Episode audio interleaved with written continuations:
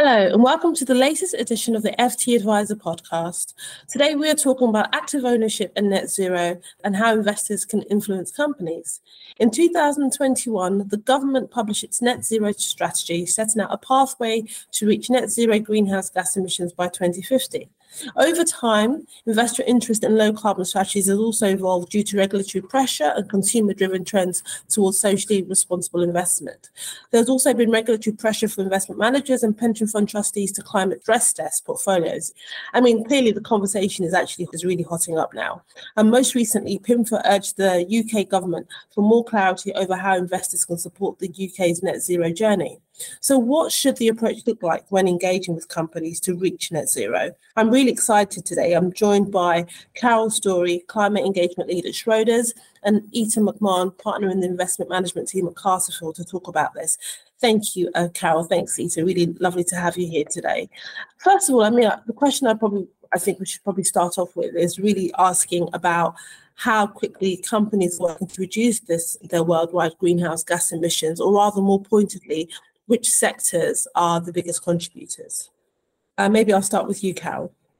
Thank you. Well, when it comes to greenhouse gas emissions, there are several sectors that contribute significantly on a global scale.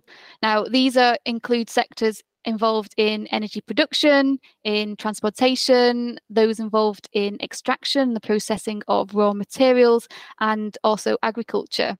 But it's also worth looking more broadly at the role of the financial sector, for example, the banking sector, as they are providing financial support to lots of different industries, including those with high emissions. And what I want to emphasize is while focusing on high emitting sectors is essential, climate change is a systemic issue. So it requires a comprehensive approach across many different sectors. So within our own climate engagement program, we include the whole range. And that includes sectors like food, media, retail, even healthcare, sectors that just might not spring to mind when you're thinking about climate change. And when we're talking about engagement, you know, how do we engage with companies to reach net zero? What are we talking about essentially? And has that sort of definition changed over time, Ita? Thanks, Ima. Um, so investors have got lots of different ways that they can engage with companies. I suppose the most straightforward is simply talking to the company directly, ideally with senior leaders in the business or with the investor relations team. Um, and in those conversations, we're talking about the importance of ambitious net zero targets and about having a detailed plan to achieve those targets. And then I think what's changed perhaps is that I think investors are a lot better now at keeping those conversations going and following up on the topic and normalizing net zero progress questions in the sort of regular meetings that we have on an ongoing basis with management. So, as well as engaging on a one to one basis with companies, investors often work collaboratively with one another on ESG issues like net zero. So, for example, there's an organization called the Carbon Disclosure Project, and that brings investors together to target engagement on companies on things like carbon reporting and now on, on target setting too. So each year, investors are given a small number of companies to engage with, but they are speaking on behalf of all the other investors in that campaign too. So it sends a really powerful signal to companies and can be really effective. Hi, Carol. Yeah, and I mean, do you have anything to add to that in terms of how we engage with companies to reach net zero?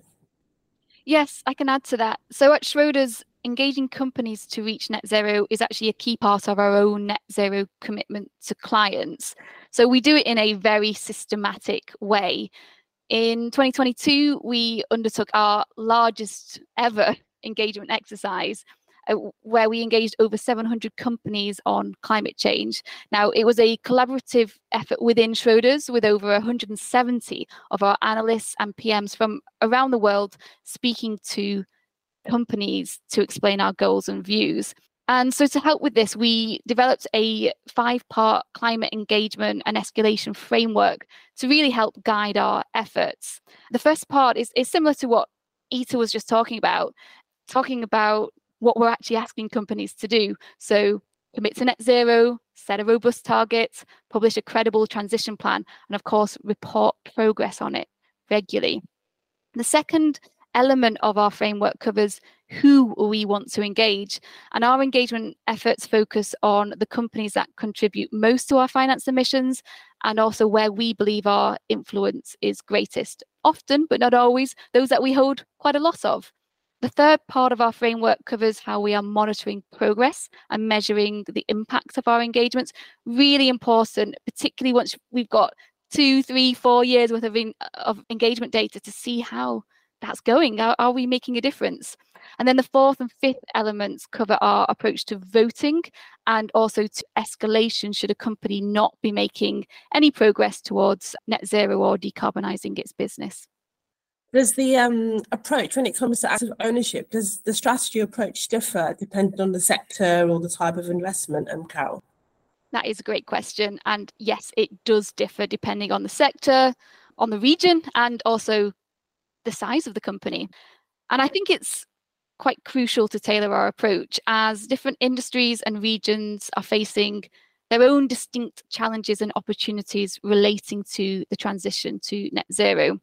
So, as an example, if we look at the steel industry, it's very highly carbon intensive, and the challenges faced by steel companies are very different to those faced by companies in other sectors, let's say banks or energy companies. So, in the case of steel, our engagement strategy would involve understanding the specific emission reduction technologies and strategies available to the company.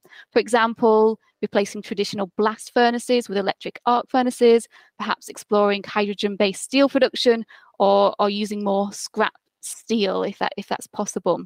In addition, smaller companies may have fewer resources to help or invest in sustainability initiatives.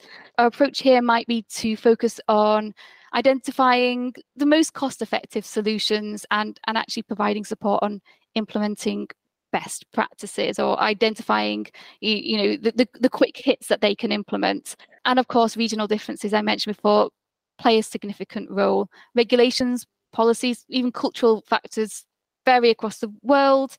And we therefore need to adapt our engagement approach accordingly. Ita, can I, if I can ask you, what's it, what's your approach, and how do you, how does it differ when it comes to sort of, you know, different sectors, perhaps?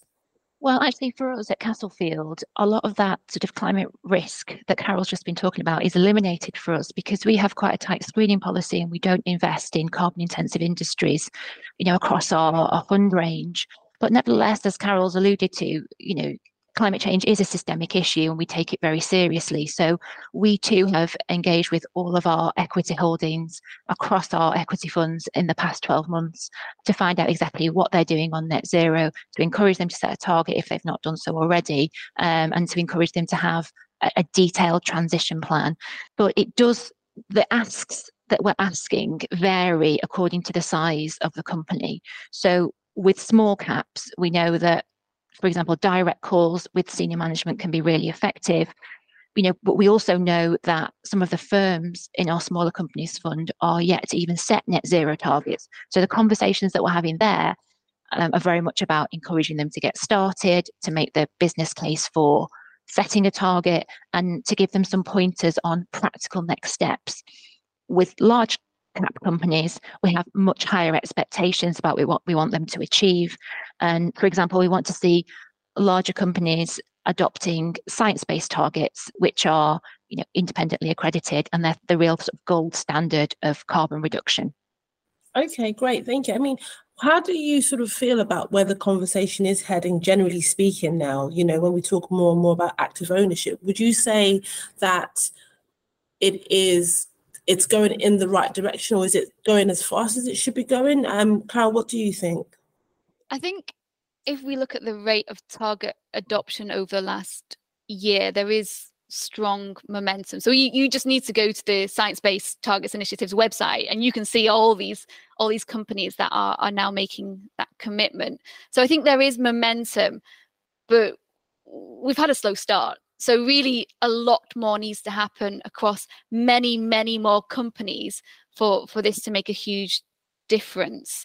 So, I, I guess to summarize, there is good momentum. Lots of companies are making lots of effort, but there is still a lot of work to do.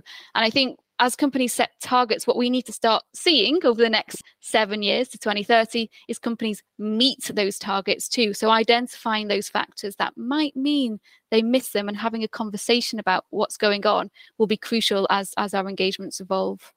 I don't know if um, either of you saw recently, PIMFA put out a press release. It was sort of end of last month, a few weeks ago, saying that urging the UK government to, for clarity on the investor role in this strategy or this approach you know, this t- with this, you know, with this target in mind of reaching net zero by 2050. Um, Ita, do you have a view on what that sort of what what that means or what PIMFA is trying to ask the government?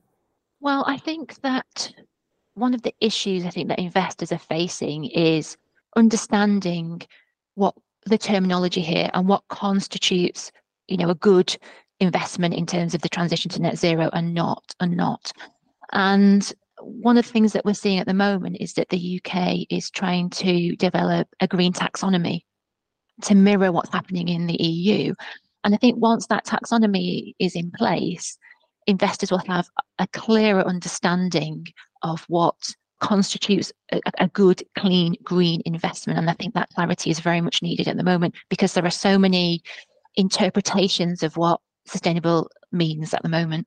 I think that distinction between clean and transition though is is really important. There are companies that just don't have very high emissions and I, I guess in that sense they can be defined as clean or green but actually some of the biggest gains that we're going to see are from those high emitting sectors so it's from the cement companies the steel companies mining companies utilities decarbonizing their business models through various methods where we will start to see reductions in emissions, which will, of course, help reduce global warming. Great. No, thanks for that. Um, if I can ask you as well, uh, kind of following on from the PIMFA's um, statement, what, what role would you say advisors play in these conversations uh, with clients about active ownership? So when I talk to the advisors at our firm, they tell me that clients have usually heard about screening and they've usually heard about exclusions, but they haven't heard about active ownership. So I think the first role that advisors have got is to simply introduce the concept to clients in the first place and to tell them about it. And our advisors say that once clients know about it, they're really interested in the idea, they're really engaged in the idea, and they like to hear examples that we've undertaken in, in terms of active ownership. And I suppose looking ahead, the idea of active ownership is absolutely central to the sustainable fund labelling scheme that the FCA consulted on earlier in the year.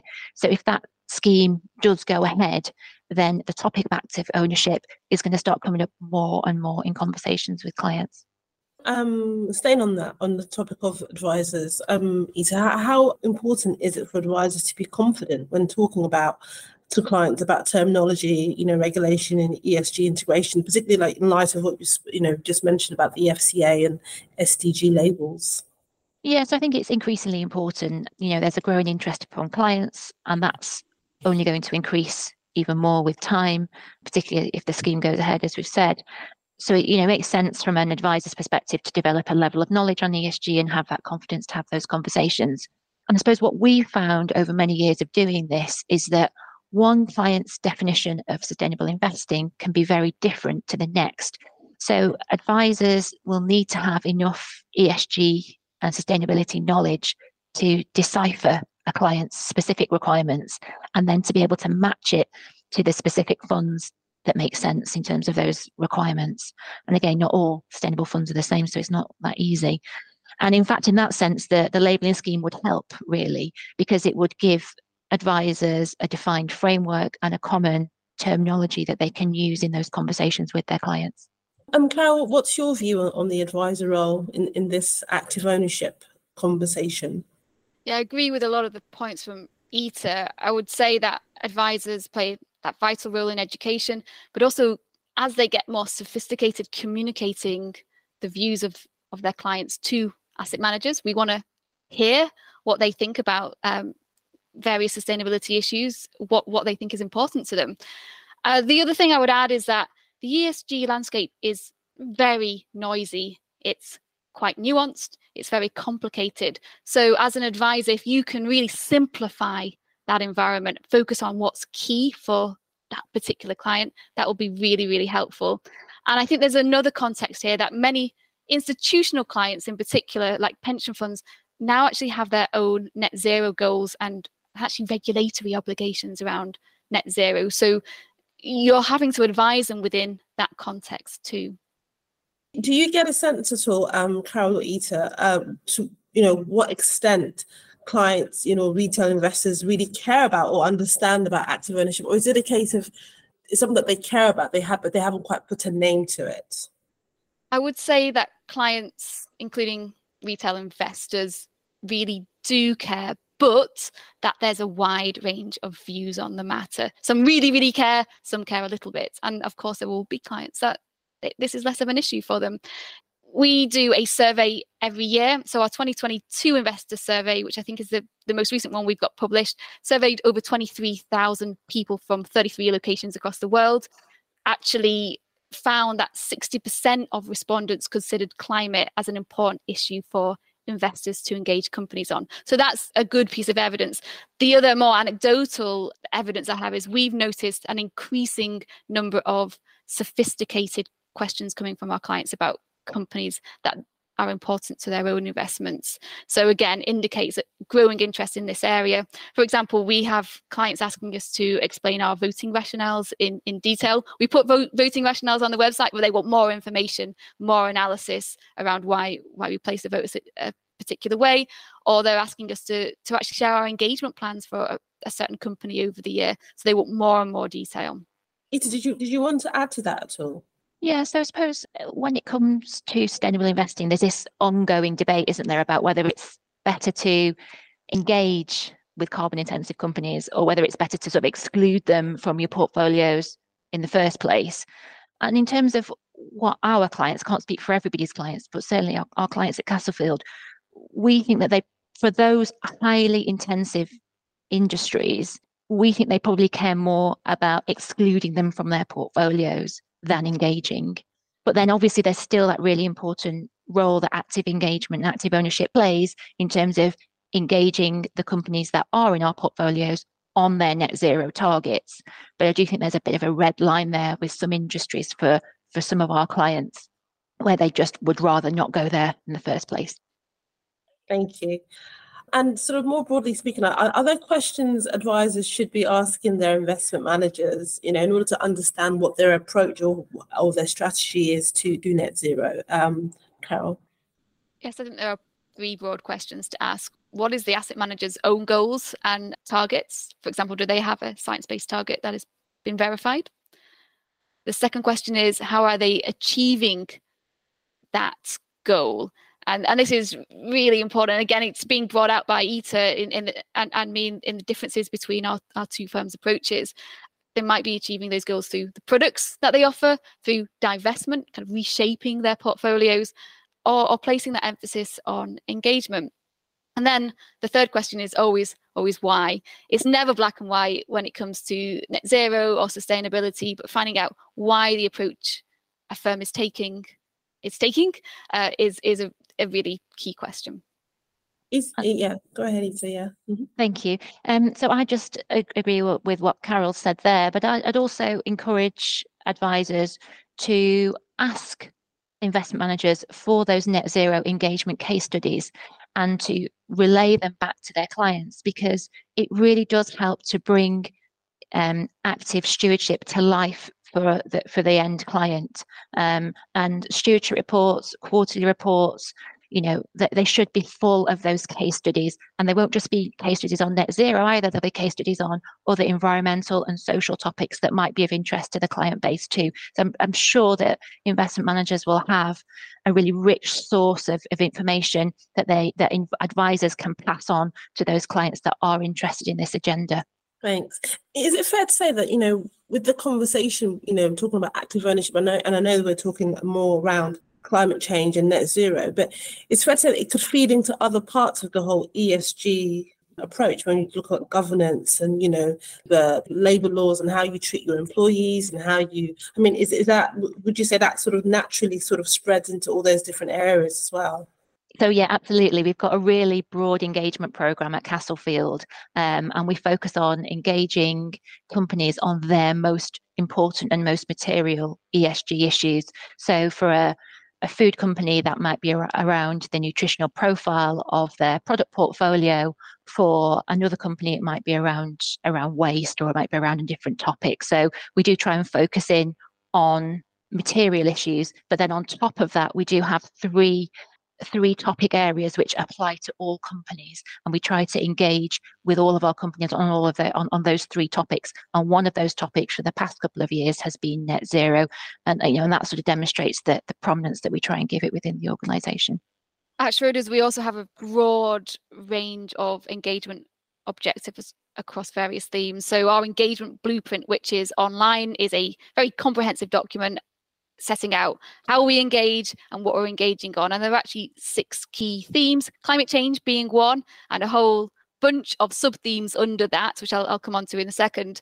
We have natural capital and biodiversity as, as another key theme, human rights, human resources, diversity and inclusion, and of course, a whole range of governance issues. So those are our kind of key priority themes. One thing I wanted to to highlight though, under our climate theme, and, and I think this can be applied more broadly, we do actually include social considerations. So as the world transitions to net zero, there are a number of potential social implications, whether that's on, on jobs or new risks as we hunt for new resources um, as we electrify the world. Uh, and so there is increasingly a lot of interconnectivity and interrelationship between all of these separate environmental, social, governance issues. They can't just be taken alone. Essentially, they're all connected. And thanks, Ita. Thanks, Carol. I mean, I don't know if we're at the start of this journey or if we're mid. I mean, it just seems like there's still such a vast, you know, way to go. And at some point, I guess, you know, ESG, all of this will no longer sort of be part of the will just be the it'll absolutely be sort of maybe the natural way of things anyway. So we will no longer talk about active ownership because it, it will be absolutely what everybody's doing, I guess, in a sense, really. So yeah, well, thank you so much for joining uh, us today. Uh, thank you, Ita. Thanks, Carol. Um, I hope it's you've enjoyed it. and uh, yeah, thank you for listening as well. And please join us next week for the next edition of the FT Adviser podcast. Thank you very much.